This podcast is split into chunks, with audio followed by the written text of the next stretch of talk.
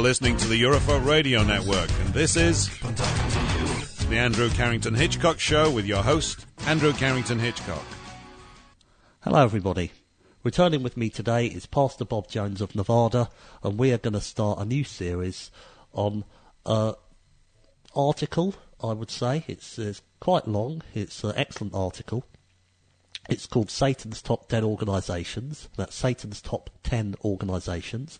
Pastor Bob put this together some years ago. So I'm going to read them from 1 to 10, and we'll just see how long this series goes. And there's some brilliant stuff in it, so I'm going to bring Pastor Bob up right now. Pastor Bob, are you with me? I am. Nice to do the show again. Yeah, well, it's great having you on, as always. And, so I've got this document here that I've been reading through. And, as I say, it's Satan's Top 10 Organizations. And we're going to start with number one. And this has been written by yourself. So afterwards, I generally ask you for your comments. But these are your comments as we chatted before the show. So it'll just be to give any expansion on this and talk through it any further. So number one, you've got organized religion. And this is what you say. All so-called religions are started by Satan and his kids, the so-called Jews of today, and stem from the Kabbalah. That is the original black magic book.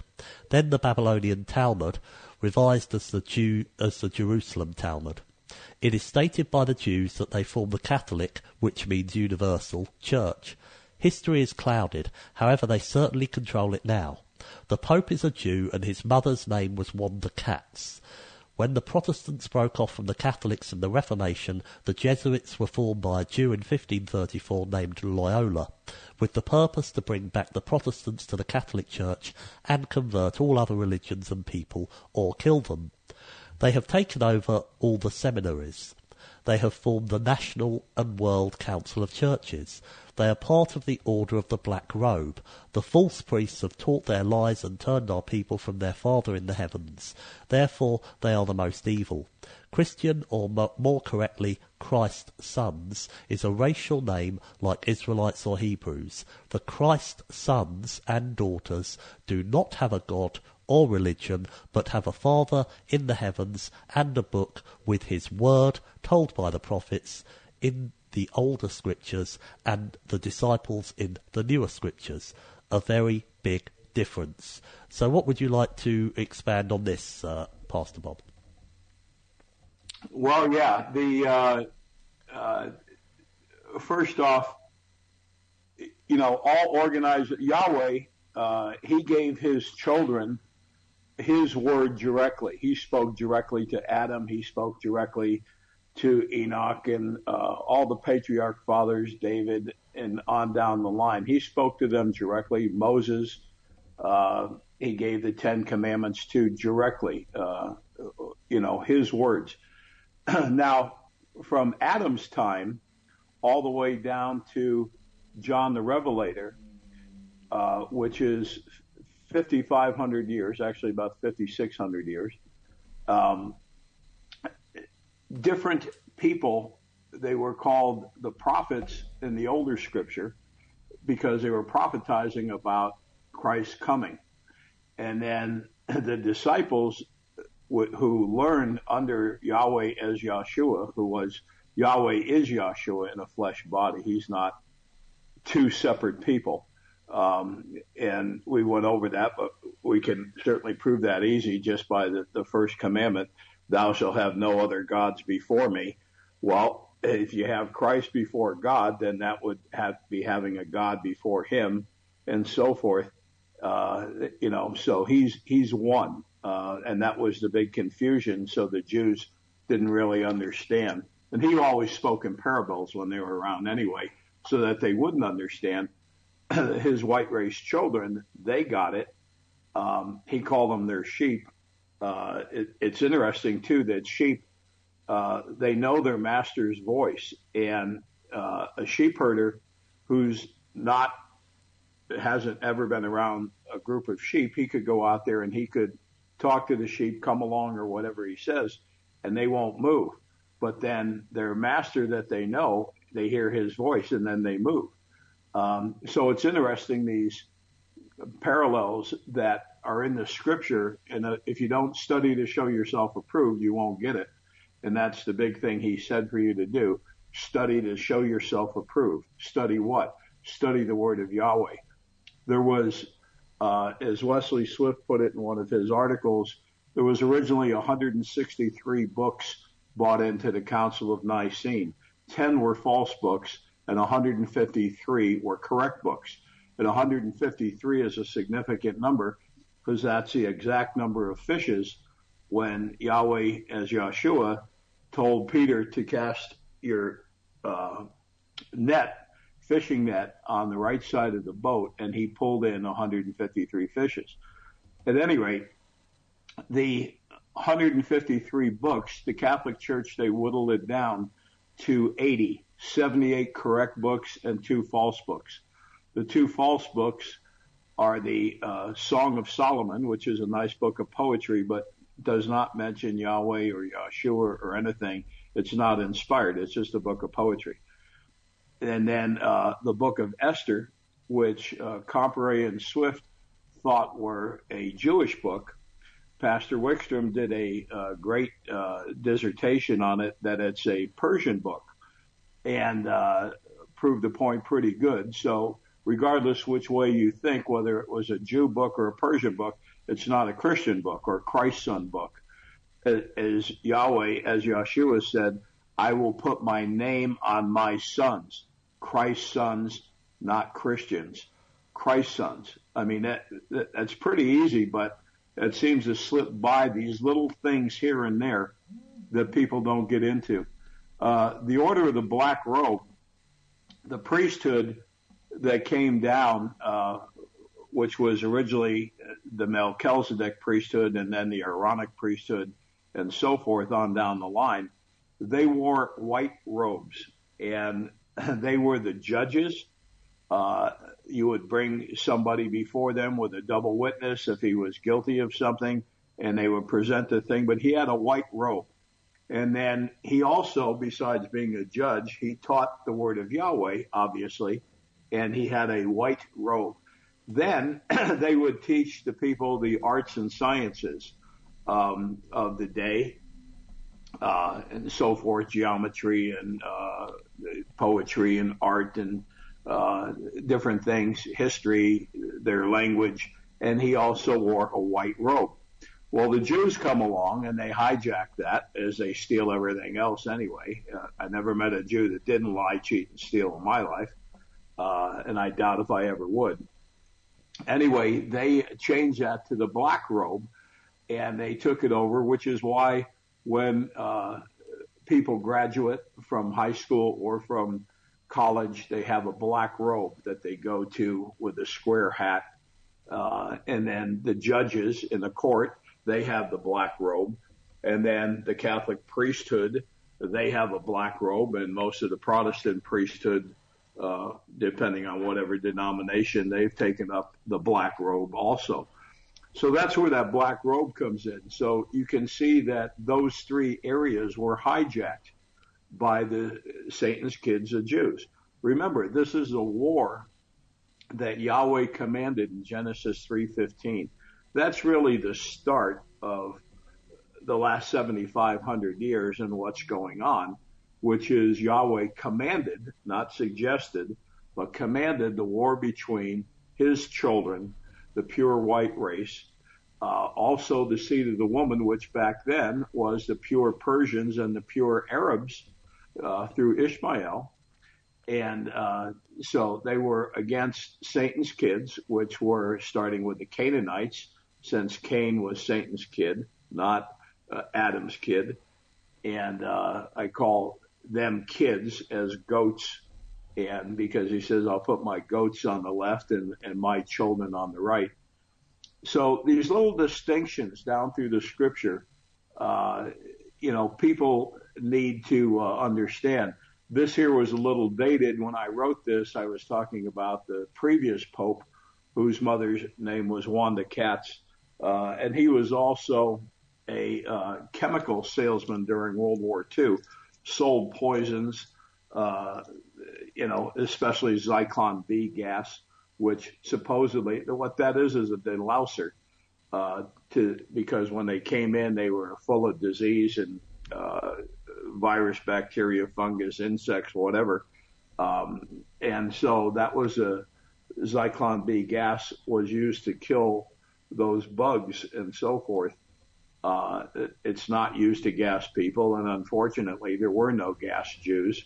I wish 6 million. Hitler would be my second hero if that was the truth, but unfortunately, he didn't do what he was accused of. So anyway, kind of deciphering more of this, the National and World Council of Churches were put over all the churches in all the countries, and that includes the Hindu, the Buddhist, the Muslims, you name it. The National and World Council of Churches.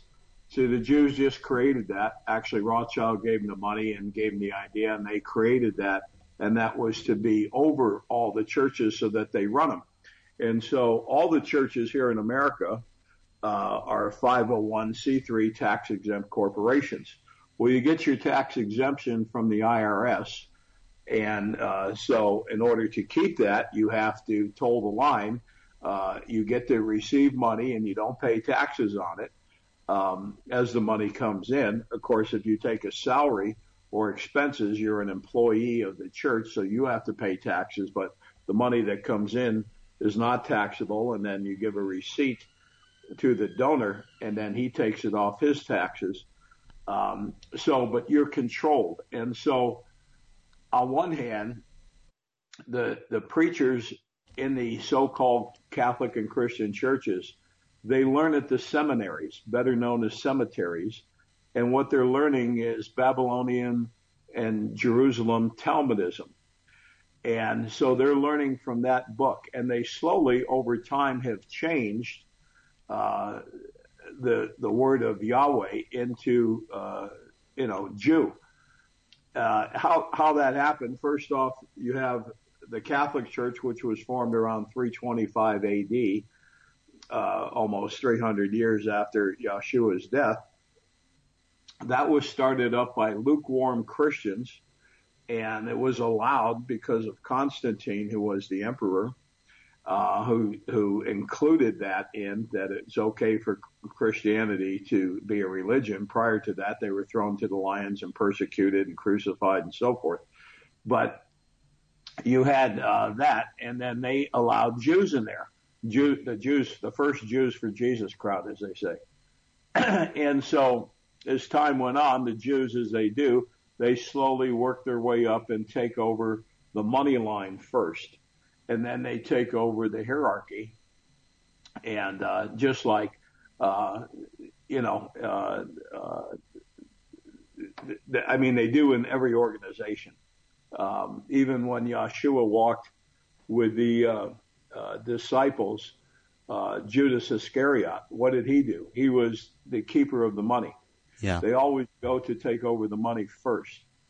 So anyway, as time went on, once John Wycliffe converted the scripture around 1380 A.D., because back in 380 AD, you had Jerome. He translated it into Latin, which was a dead language, and that was the Hebrew, the Aramaic, which was the Hebrew was all the older scriptures, the Aramaic was the older scriptures and the newer scriptures, and then the first translation was the Greek, starting with Alexander the Great, about 300 BC, and then the disciples, they also translated it into Greek, but they first wrote it in Aramaic. So that what they did was, you want to control the word of God. Well, he said, don't mess with one jot or one tittle, which is like even a little comma or a period or anything. Don't mess with anything, leave it alone. Well, the Catholic Church, they said, this book's in, this book's out, this is in, this is out. And they whittled the 153 down to 78 books and 2 false books they stuck in there. Now they've removed the 14 Apocrypha books. And so you have 64 true books in the scripture and 2 false books. the 66 being an interesting satanic number. But the bottom line is the other 89 books, what was wrong with them? You know, 64 from 153, you got 89 books. What was wrong with them and what's in them?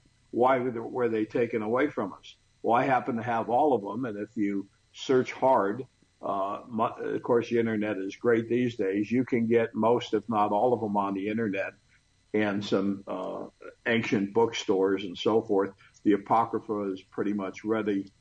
And so you have this whole body and this word of Yahweh as Yahweh inspiring the prophets in the older scripture and disciples in the newer scripture to write his word, and then for it to be understood in the language that it was written in, and knowing the idioms when they used those of that day. And an idiom is a phrase that you know, has a meaning in that time, but may not have a meaning later on in history.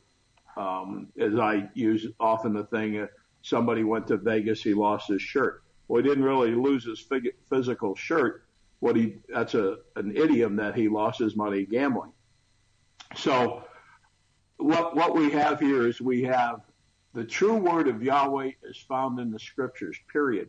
Now, there's been many translations and books removed, as we just spoke about, and words changed, and some passages removed, and then the marginal notes that were put in there by some of the first guys, like in the Geneva Bible. The marginal notes were put in there on the side to help the people to understand the true word of Yahweh. However, sometimes people take the marginal notes as scripture. They're not. They're learning tools to help you understand the scripture. So when you see something in parentheses as you're reading the scripture, realize that that's not scripture. That's a tool to help you better to understand.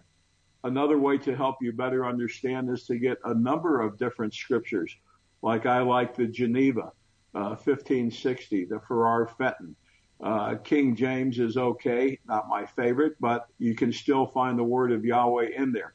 Rotherham's, Moffat's, Panin's. Those are just some of them that are great. Pretty much all of them that were written before 1970, which is when the Jew really went full bore as the true word of Yahweh and the 2 seed line message was coming out. They started really changing those books written after 1950, and they started copywriting them. Now, how do you copyright? How does a Jew today copyright the word of Yahweh from a few thousand years ago? You get the idea, folks? It's just one of these insane things, copyrighted scripture. Even the Muslims, if you want to go get a Quran from a mosque, you go in there, they will not sell you the book.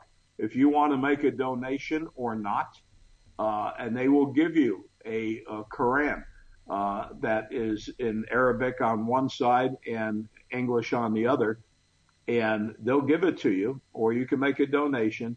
But in there, they know that they will not sell you, you know, they consider that, which it's not, but they consider it the word of God, and but they won't sell it. Well, here the Jew comes along, and they copyright it, and they're selling it. And if you try to copy their book, well, they'll take you to court and sue you and win a lawsuit and so forth. This is how the Jew thinks. Completely opposite of the white race and what we think. And anybody who, by the way, who wants a copy of this, you can contact Andrew or me. It doesn't matter. Over in England, probably easier to get a hold of Andrew. And help him tithe because he's helping to teach. Send him some money. I work on the side anyway, so I don't take any tithes. I appreciate the thoughts that people have. I started in the beginning, but I'm a part-time pastor, as it were, because I work. And so, you know, I don't take any tithes. But anyway, getting back to this, the Jews put in the 1800s, late 1800s, and there's a good book on it, they put the National and World Council of Churches governing over every church. Then you also have the IRS controlling the churches because they're all 501c3 tax-exempt corporations.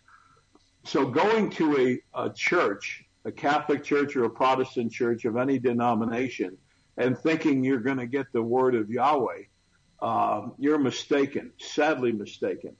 And a friend of mine put it best. He said he calls them the 70-30 churches.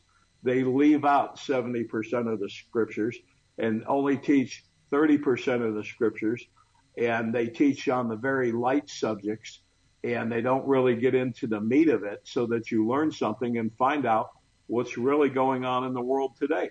Because, you know, everybody probably has heard of Disneyland. That's something that Walt Disney created, where you go in there and it's a whole fantasy land, and you go to Frontier Land and Future Land and all this stuff, and you go in there and it's a whole made-up world. But little kids, they like it, and they go on the rides and they eat the candy and so forth. But it's a fantasy land. Well, guess what? We live in Rothschild land on planet Earth, or Satan's land, if you want to be more specific. Yahweh, without question, controls everything there is, period, end of story.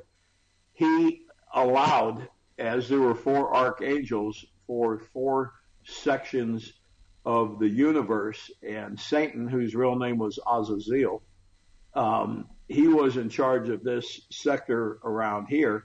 And he in the war in the heavens that happened 75,000 years ago, he was cast down to this earth with his other fallen angels and others that he brought along, which he brought along the black race from the dog star planet. That's for another time. We'll get into that. But I brought that up on other shows, and Wesley Swift talked a lot about that in his tapes and so forth, as did William Gale. So you have a double witness there. But at any rate, the big thing here, organized religion, it's all been taken over by the Jews long ago. When the Protestant movement started flourishing and broke away from the Catholic Church, and they went around the Catholic Church to all the kings and princes and potentates and said, hey, these guys are heretics, you got to kill them. So they started killing them and torturing them and burning them at the stake and so forth. And Yahweh opened up the new world, and so they started migrating over to the West, which is the Pilgrims and the Puritans and so forth. But eventually the princes and potentates said, hey, we got to stop killing these people because this is our tax base too. So the warlords or the kings, they have to work in conjunction. They're the force, and they have to work in conjunction with the organized religions, and which was the Catholic Church at that time. And so they said, you're killing the people that could tithe you, and, you're killing our tax base, because we both got to pick the pocket, of the stupid worker bee, the average person. So they said, we got to stop that. You guys got to come up with a new plan. So they came up with Plan B, which was by Ignatius Loyola, who was a Jew supposedly converted to a Catholic, and he formed the Jesuits. And you have the first Jesuit pope today, which that's not in this article, because it was written about 15 years ago or something. Anyway, their deal was, we'll infiltrate all the Protestant churches, let them put all the ones that they want out there, Baptist, Lutheran, Episcopalian, Presbyterian, you name it. And so they infiltrated all those, worked their way up. First, take over the money line. That's the name of the game. He who controls the money runs the deal. And so then eventually they take over the hierarchy at the top. And then they slowly change it over to where all the works are in line with the Catholic Church. And then also that, they get to change it. And so you folks don't know, like the frog in the pot boiling the water, it's cold and you turn it up little by little and pretty soon you cook the frog alive. Well, that's what they've done in your churches. They've turned it over and changed it up to where all you get is Judaism, Talmudism, taught in the phony churches, and then you tithe to them to keep them going, and you're not taught the word of Yahweh. And the simple thing of that is the most important thing, the biggest secret of the last 2,000 years that was told to you by Yahweh as Yahshua 2,000 years ago in John 8:44 and 8:47, the Jews are the children of Satan and they are not of God, period, end of story. Read it for yourself. I didn't make this up. It's right there for you to read. And when you start reading the scripture and you understand where you see the Jews in there, those are the children of Satan. Where you see the true Hebrew and Israelites and now called Christ's sons today, that's the pure white race. And until you get this identity straightened out, you don't know what you're reading or what you're discussing or talking about or anything. It would be like if I said, America was founded by the Chinese coming from the east, and then we had the Africans coming from the south, and we had the Russians coming over the top down through Canada, and that's how America was found, leaving out England and France and Spain. Well, you'd be confused because you wouldn't be able to understand what's really going on in America today because you left out who's who and who's Jew, as they say, in the thing. So the biggest thing and the most important thing you need to realize is this axiom or this fact. The Jews are identity thieves. They stole the identity of the pure white race back in 750 B.C. When the Israelites were taken away by the Assyrians, and then 100 and so years later, the remainder of the small remnant of Judah, Levi, and Benjamin that were left in Jerusalem were taken away by the Babylonians. So we went into captivity there for the second time, Egypt being our first time. But we went into there by the second time, and we became known as the lost sheep of the house of Israel. Both of those houses were always once the house of Israel. The tribe of Judah broke away with Benjamin and half of Levi to form the tribe of Judah. But both houses are known as the house of Israel prior to that. And so everybody is included, all the white race, and the true Judahites today are the Irish and the Scottish on the Zara branch and the Germans on the Ferez branch, and Benjamin, of course, is the Icelandic people, and Levi, they never had a land, and they're scattered. They're supposed to be the priesthood that teaches the true word of Yahweh. I must have some connection there because that's what I try to do, But the big thing is that you have this whole organized religion that has captivated and put you people into Satan land, which has been run the last 200 years by Rothschild land. And so you have this whole fantasy starting with the organized religion. Obviously, what would be the first thing if you were Satan that you'd want to take over? Well, you'd want to take over the religion and change the people's thoughts on the spiritual level. And if you can get that and control them and tell them what to think on the spiritual level, you got them. Because now that's where people go to think they're going to get the ultimate truth, and they get the lie. Yeah, that's my comments on that one. No, well, that's excellent, and I'm quite happy to hand over the mic to you, Pastor Bob, for as long as you want it, just so you can get all that out uninterrupted. And I made three notes on there just to expand that you're aware of anyway, just for the benefit of the audience. You talked about Christ's sons being Christians, or actually Christ's sons, and it came to mind like Saxons is Isaac's sons. If you drop the I, you get Saxons. Exactly. So that's another indicator for people. And then the holocaust, the best way I find, because you're always going to get, if you want to turn around to someone that you know who knows nothing about Yahweh, nothing about They think everything they're told by their government and their media is true. For me, the best thing to show them is the plaque from Auschwitz. And I've got this in my article. I've got a picture of it. It's in my article, Holocaust or Holocaust, You Be the Judge. If you go to my website, andrewcarringtonhitchcock.com, hover your mouse over the blog button in the navigation bar and a drop-down box will appear. I think that's the third article down. And I'm just going to read this short paragraph. In 1989...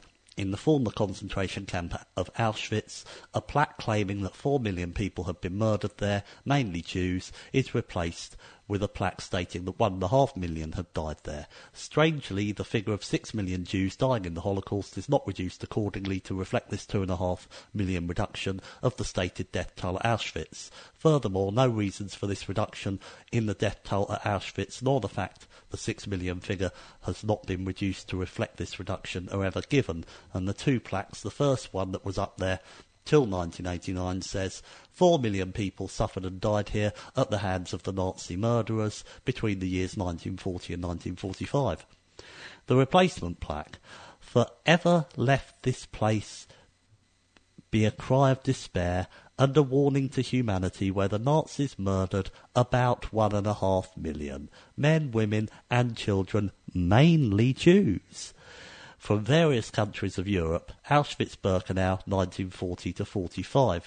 And as you've said on shows I've listened to, Pastor Bob, Jewish math is 6 million minus 2.5 million equals 6 million. Yeah, they just won't let go of that 6 million number. And two of my favorite several of my favorite things. One is in the Hebrew National magazine in 1919. The Jews wrote about 6 million Jews perishing then. Yeah. And so I always ask the Jews, how come you only talk about the 6 million supposedly died in World War II, but you never ever mention the 6 million died in World War I? 90% of the Jews don't even know what I'm talking about. But then when I happen to have an article and I show it to them and I say, check it out, they have no words for it. So it's an absolute 100% false thing that 6 million Jews died in World War II. I wish that was true. Second, Charles de Gaulle, Winston Churchill, and Eisenhower, Ike the Kike Eisenhower, who was the head general in America and for all the armed forces, all of them wrote big, thick memoirs about 2 inches thick, the book, all about World War II and so forth, hoping to be a bestseller, but they're basically their biography in World War II, and they mention that there's not one mention of any 6 million Jews. There's not one mention of any, and I've read all three. Oddly enough, I'm a reader-holic, and there's not one mention of ovens and gas chambers and 6 million dying and all this nonsense. That's not there either. The plaque is another great thing.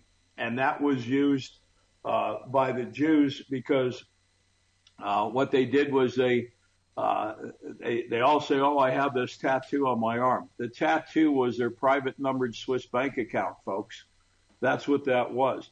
The Jews put their money in Switzerland. They got, back in the early 30s, they got Switzerland to have these privacy laws to where you had numbered accounts. They knew at the bank, but they made laws that if any teller or anything ever said anything about who actually had the numbered Swiss bank account, they were facing felonies and prison time and all sorts of horror stories. So they had secrecy in Switzerland. So the Jews put their money in the Swiss bank accounts there, tattooed the numbers on their arm in case they got captured. If they had a passbook, or a checking account or something like that, that would be taken by the Nazis and they'd never get it again. So in order to get their money, they tattooed their Swiss bank account number on their arm. Well, as you go through this thing and you find out all these holes, and the number was, I've heard as high as 7 million, all the way down to 54,000 Jews supposedly died in World War II. 54,000. You know who put that forth? That was the Red Cross. The Red Cross had access to all prison camps everywhere. They were part of the Knights Templar, by the way, the Hospitallers.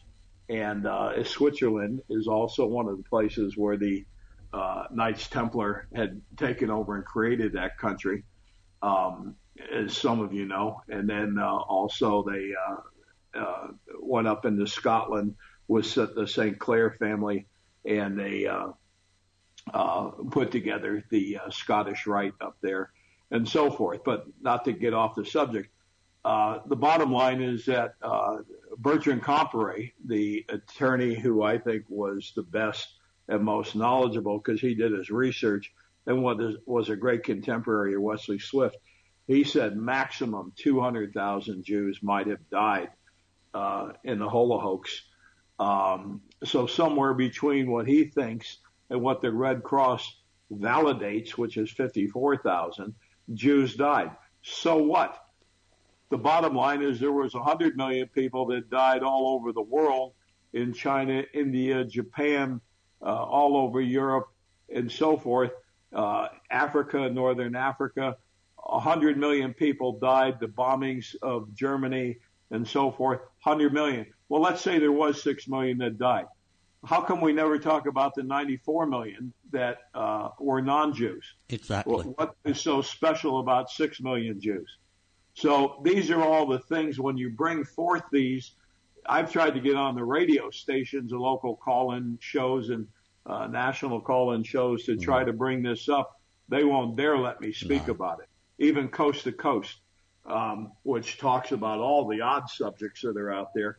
They won't let you bring up that. Why? Because the Jews control the media, and they don't want this information getting out, because then you'd say, well, gee, if the Jews lied about the 6 million, might they have lied about something else? Duh. Well, it's funny, Pastor Bob, because someone actually emailed me and they said, oh, you've got to listen to this show, and it was off Coast to Coast, and someone called in and they were praising your book and they said things about your book. And I saw the date of the email, so I managed to get hold of that show. But, of course, they were referring to the show from the night before. And so I ended up hearing the wrong show, but pretty much as soon as the show was about 15 minutes in, they started taking calls. Someone called in to say, oh, and whoever called in about that, about Jews being behind anything, they're completely wrong, and this Synagogue of Satan book is wrong. And then the presenter was like, oh, yeah, and I agree with you, and we're great lovers of Israel on this show, and all this sort of stuff. So I actually heard the better bit. I heard the condemnation the following day rather than the caller coming in the day before. So I don't know what they'd said. But then going back to, funnily enough, I'll have to send this article to you because the first couple of points will... You referred to the biographies. This is in my article. It just says, and now a quote from the 2005 entry in the Synagogue of Satan, updated, expanded and uncensored. On December the 5th, following accusations from Holocaust revisionists that World War II leaders never mentioned the alleged Holocaust of the Jews in gas chambers, Richard Lynn, Professor Emeritus at the University of Ulster, reports his research into this matter as follows. I've checked out Churchill's Second World War, and the statement is quite correct. Not a single mention of Nazi gas chambers, a genocide of the Jews, or of 6 million Jewish victims of the war. This is astonishing. How can it be explained? Eisenhower's Crusade in Europe is a book of 559 pages, the 6 volumes of Churchill's Second World War, total 4,448 pages, and de Gaulle's 3-volume Memoir de Guerre is 2,054 pages. In this mass of writing, which altogether totals 7,061 pages, not including the introductory parts, published from 1948 to 1959, one will find no mention either of Nazi gas chambers, a genocide of the Jews, or of 6 million Jewish victims of the war. And then the other part that you mentioned is what I opened this article, Holocaust or Holohoax, you be the judge, with. And that is, first, I've just put But first, let's start in 1919, when an early incarnation of the Holocaust of 6 million Jews is reported by former governor of New York, Martin H. Glynn, in the American Hebrew magazine. This Holocaust of 6 million Jews in Romania, Poland and Ukraine clearly doesn't receive the publicity required and quietly disappears from history. And you're right, it's October the 31st, 1919. I've got a picture of the actual paper in there that you can view. It's quite small, but you would be able to read it direct from the paper. And then, of course, we go on to people have been putting YouTubes out of newspapers published between 1915 and 1938, in which they there's repeated claims of 6 million Jews dying all around different countries, primarily in Europe. Russia, East Europe, whatever, between 1915 and 1938, and there's a YouTube of that embedded in the article that you can watch. So you can see that this 6 million figure has been a figure that they've been pushing. And then the only other bit you referred to, jumping back to talking about the churches, you referred to Panin's Bible. That's Ivan Panin, and he did a lot of work on biblical numerology, I believe. Yeah, Panin, sorry. Yeah, what he did was he was a great mathematician, and what he did was he figured out, and it's a fascinating book, really advanced, if people want to get into it. But what there's two languages, which is Hebrew and Greek, that are both alphabetical and numerical. And Panin did a whole work. We don't have time to get into that. We'll do that on another show. Yeah. But Panin did a whole work on how the numbers, if you align the numbers with the words in there, how it's such a mathematically precise book. And it, folks, you got to understand, it went from he only had. At best, there's 78 books and 2 false books. But the whole 153 books, if he would have done the work on those, he would have found the same thing. And to be able to write a book from Adam wrote the first book, since he was the first one of our race, of a human, which means spirit man. Other races are not spirit men. We are spirit men, the pure white race. We have Yahweh's spirit, and we have a physical body, and we have a soul. So, but we're spirit men. Other people, they have a soul and they have a body, but they don't have the spirit. They're not the spirit of Yahweh. They're not Yahweh's children.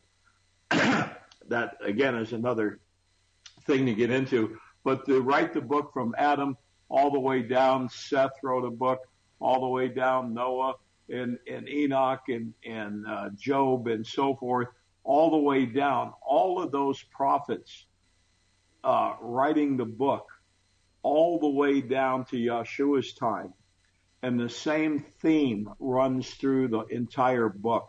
And it's not only alphabetically correct with the Hebrew language, it's numerically correct.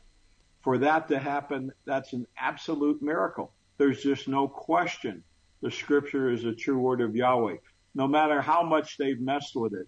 In the King James, they say, depending on who you talk to, has anywhere from 20,000 to 30,000 mistranslations in there.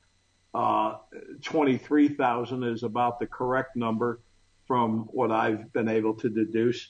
And that was rewritten by Shakespeare, which we went over that, which is why it has such a nice flowery flow in the wording of the King James. And I have a copy of the 1611 King James, which you folks can get for a couple $100 from greatsite.com.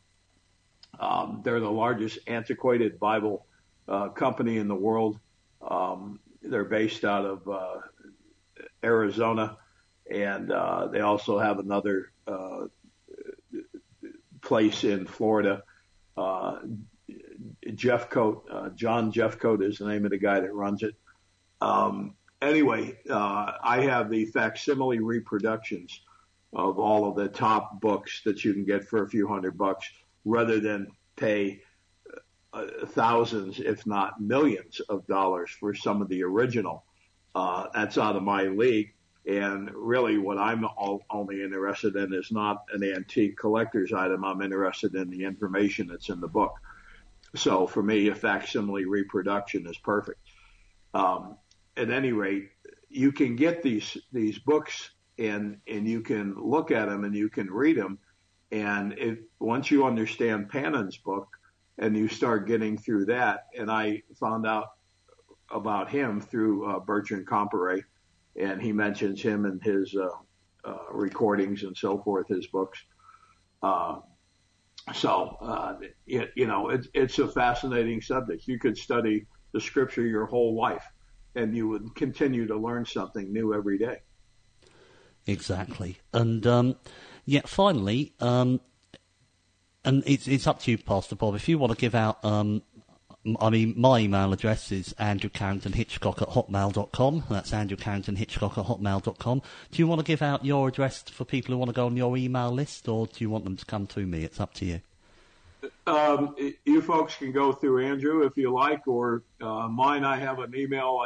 When I find an interesting article out on the internet there, or some scripture things or whatever, and I might write some comments in there, and I send that out to my list. But anyway, it's 2 Seed Line Message.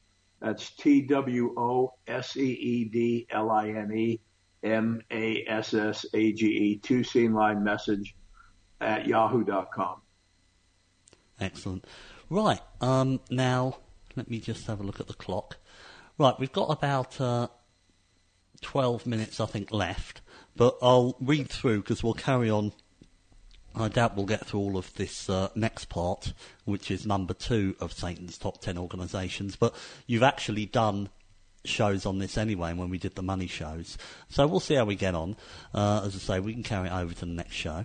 Number 2, banking organization.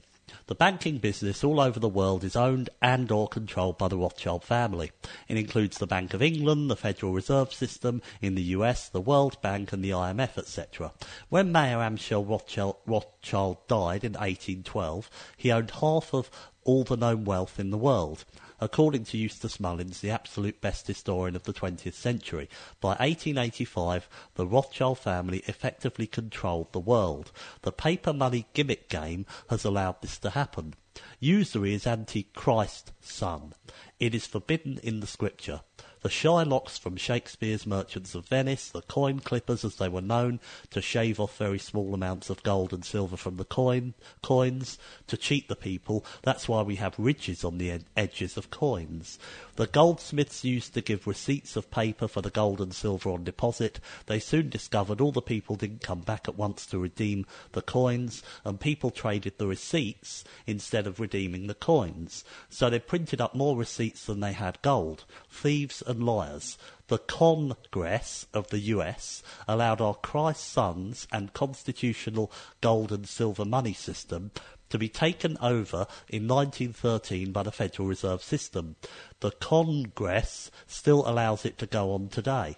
They have all broken their oath to uphold the Constitution and defend this country from enemies without and within. They are all guilty of treason. The bankers collapsed the stock market in 1929 on purpose to steal all the gold in the country with the hope of Rosenfeld. Kennedy did stop doing business with the Federal Reserve System in 1963 with Executive Order 11110 and started printing silver certificate notes. $400 million were printed before he was murdered, and Johnson then recalled them. They then stole all the silver out of circulation. Fully one-third of income taxes today go to pay the interest on this phony debt, with no hope of ever reducing the debt.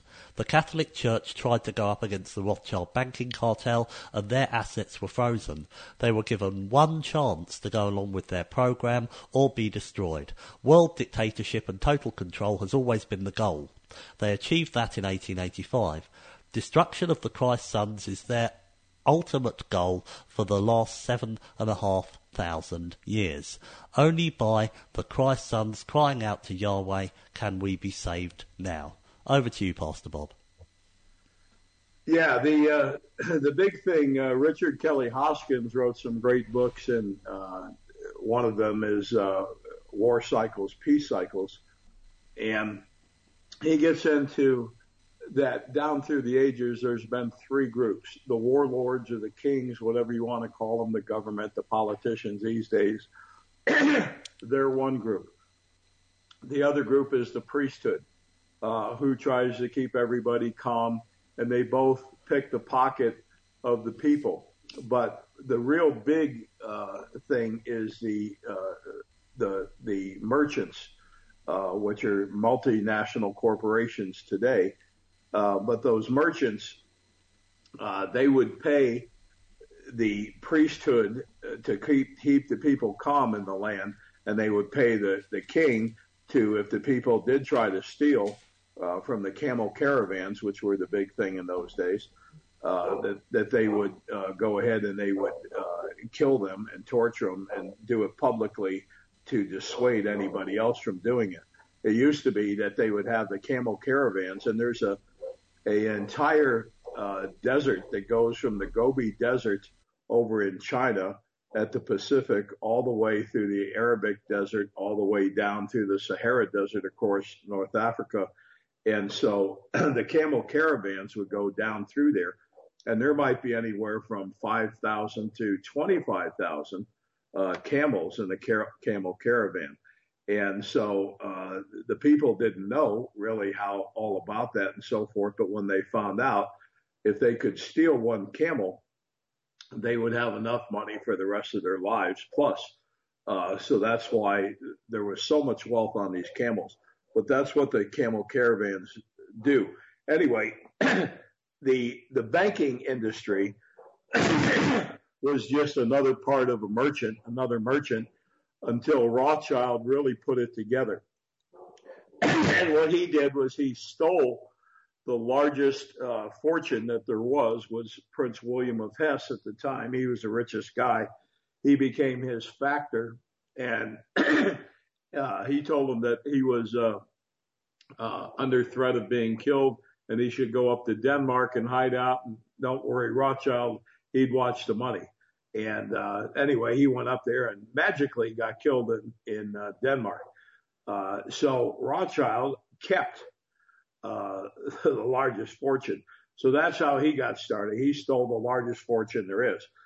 Now, he figured out also that if you're going to run the world, you take it over from the top down, not a grassroots on up. That's not how you do it. And so that's why he had Adam Weishaupt.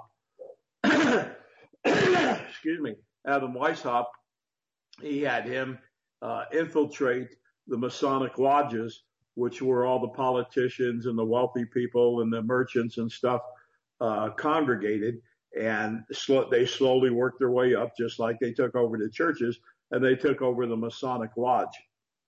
Prior to that, the Masonic lodge, going all the way back when they were known as the Masonos, back way before Christ time, all the way back to when Enoch and Job built the pyramids, which is where the Masons, the builders, came into play. They were good guys. They were just basically a builders union. And so whenever you went around to other places, you gave the secret handshake and so forth, and you could get a job there in the building trade. But when they took it over in... May 1st, 1776 is when Adam Weishaupt formed the Illuminati and started taking over the Masonic Lodge, starting with the Bavarian Lodge over by Germany.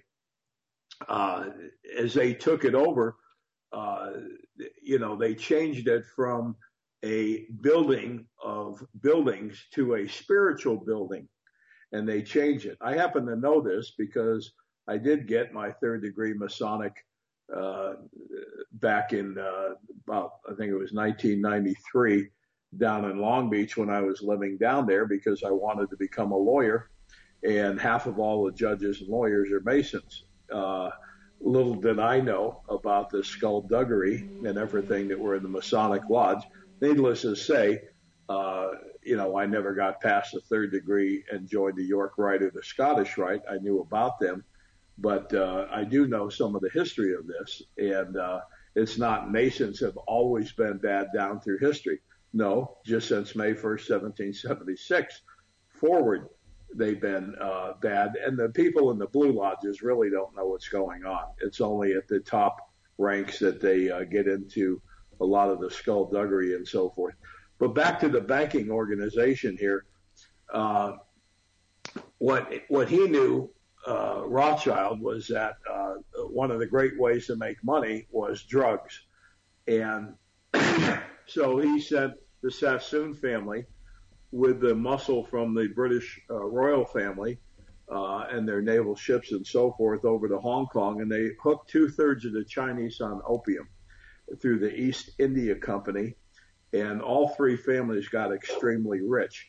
But by that point, the British royal family, after 1815, when they took over the entire stock market, when they found out by carrier pigeon that Wellington had beat Napoleon at Waterloo, and the carrier pigeons flew over and gave that information first. He ran down to the stock market and started selling bond market there, started selling as fast as he could. Everybody said Rothschild must know something. England's finished. We need to get out of the market. And so as everybody's dumping it, the prices of the stocks and bonds go all the way down to the bottom. And then Rothschild agents bought it all up at pennies on the dollar. And then eventually the news came that Wellington won and beat Napoleon at Waterloo. But by that time, Rothschild in one day took over all of England, including the Bank of England, and he was in charge. So then about 1920, 5 years later, is when they started doing the East India Company and becoming the big drug lords. So if any of the DEA or any drug people out there, if you're wondering who is the number one drug dealer in the world, it's the Rothschild family. Number two is the British royal family. Number three is the Sassoon family. We'll have to stop there, Pastor Bob, because we're just out of time, but we'll continue this on the next show. I'll write a note of where we were. So thank you for joining me today. Thank you, everybody, for listening, and I'll be back with you all soon. Bye for now. You have been listening to the Andrew Carrington Hitchcock Show on the Eurofolk Radio Network. Andrew's book, The Synagogue of Satan, is now available on his website, andrewcarringtonhitchcock.com, in an updated, expanded, and uncensored edition.